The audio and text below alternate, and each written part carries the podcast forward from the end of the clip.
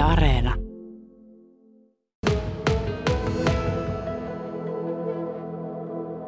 Mua häiritsee siinä ehkä eniten se, että puhutaan maahanmuuttaneista ihmisistä ikään kuin yhtenä ryhmänä, mitä he tietenkin siinä mielessä ovat, että muuttavat jostain muualta Suomeen, mutta siihen ne yhtäläisyydet sitten monesti loppuukin. Eli ihmisiä muuttaa Suomeen hyvin erilaisista tilanteista ja hyvin erilaisilla taustoilla, olipa se sitten koulutustaustaa tai elämäntilanteen taustaa, että se on vähän hassu ajatus, että voitaisiin ikään kuin liikutella jotain ihmisiä tämmöisenä suurena ryhmänä tai käsitellä heitä koskevia asioita sille vaan yleisellä tasolla.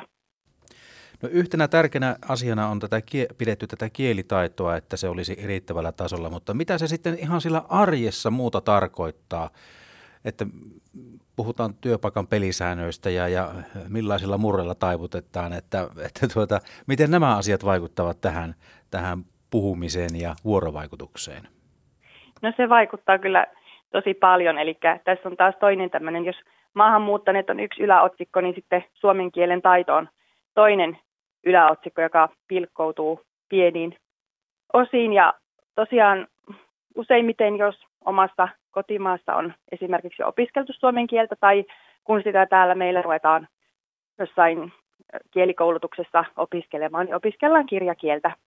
Aika harva meistä arjesta puhuu puhdasta kirjakieltä, me puhutaan puhekieltä ja Savon siihen vielä murre sekoittuu aika vahvasti välillä ja sitten jos me mennään työpaikalle, niin siellä on oma ammattisanasto ja ammattikieli. Oppilaitoksessa on oppilaitoskieli, tosi paljon sanoja, joita tavallisessa arjessa ei tule vastaan, paljon lyhenteitä ja suomen kielessä tyypillisesti hirmu pitkiä yhdyssanoja esimerkiksi, niin se, jos peräänkuulutetaan vain semmoista riittävää kielitaitoa, tai pitää olla hyvä suomen kielen taito, niin sitä pitäisi tarkastella tähän tarkemmin, että mitä kaikkea se tarkoittaa ja mitä se pitää sisällään. Että tähän voisi esimerkiksi yritykset itse miettiä ja ammattialat miettiä meidän oppilaitoksessa ammattiopettajat miettiä, että mitä se on nimenomaan se kieli, jota tässä tehtävässä tarvitaan, tästä työssä tarvitaan. Ja sitten siihen tarvitaan sitä tukea ja ohjausta ja koulutusta myös, että sillä pelkällä kirjakielellä ei kyllä vielä pääse sitten loppujen lopuksi kauhean pitkälle. Mistä maista ihmisiä on tullut opiskelemaan Savon ammattiopistoon? Muutamia esimerkkejä, jos mainitset. Joo, en, en valehtele, jos sanon, että kymmenistä eri maista, mutta suurimmat kieliryhmät on venäjän kieli, arabian kieli ja eestin kieli.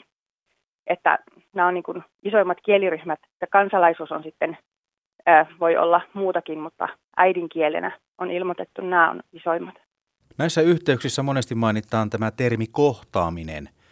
Mitä se käytännössä tarkoittaa, että kun, kun, kun kohtaamisia halutaan? No puhutaan nyt vaikka työnantajan, jos työllistymisestä puhutaan, että työpaikan ja työnantajan ja, ja työnhakijan, maahanmuuttajataustaisen työnhakijan kohtaaminen, niin mitä, millaisia asioita siinä nyt on tärkeää käydä läpi niin, että se jouhevasti se työllistyminen tapahtuisi?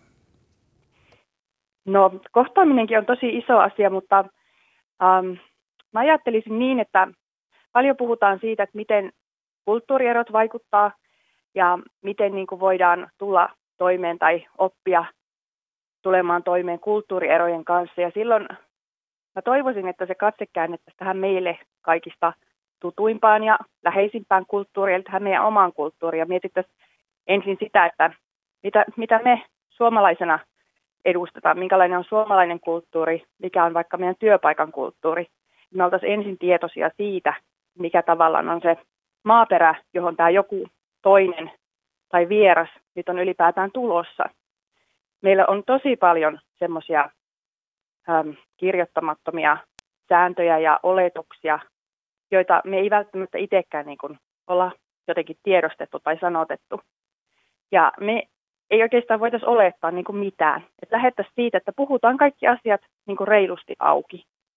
Ja oltaisiin ennemminkin uteliaita, pelokkaita sen uuden suhteen, koska loppujen lopuksi, jos mietitään, että vaikka yrittäjä palkkaa maahanmuuttaneen ihmisen, niin hän palkkaa nimenomaan tämän ihmisen ja persoonan taitoinen ja osaamisineen, eikä jotain tietyn kulttuurin edustajaa. Et aika harva meistä suomalaisistakaan varmaan tunnistaa itseensä kaikista suomalaisiin liitettävistä stereotypioista.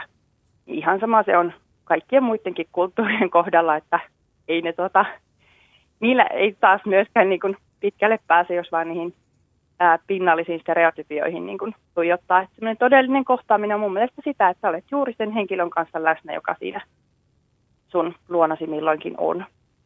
Savon ammattiopistossa on reilut 500 maahanmuuttajataustaista opiskelijaa. Mille aloille opiskellaan?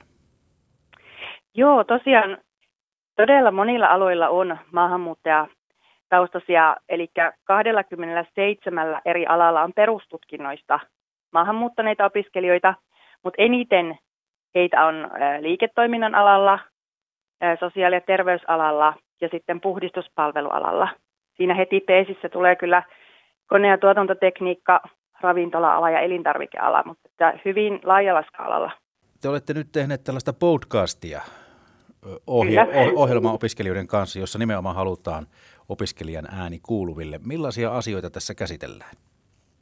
No ensimmäisenä vuonna käytiin aika paljon läpi tämmöiseen ammatilliseen koulutukseen liittyviä perusasioita, hakeutumista ja kielen merkitystä ja työllistymistä ja valmistumiseen liittyviä asioita. Ja nyt sitten ollaan tehty pari kulttuurikurkistusjaksoa, jossa on ollut Venäjän kulttuuri ja sitten arabian kieli on ollut kahden viime jakson aiheena. No ne löytyy ihan, että jos laittaa hakukenttään, että Amos Podcast, niin sieltä löytyy ja myös Savon ammattiopiston sakky.fi-sivuilta.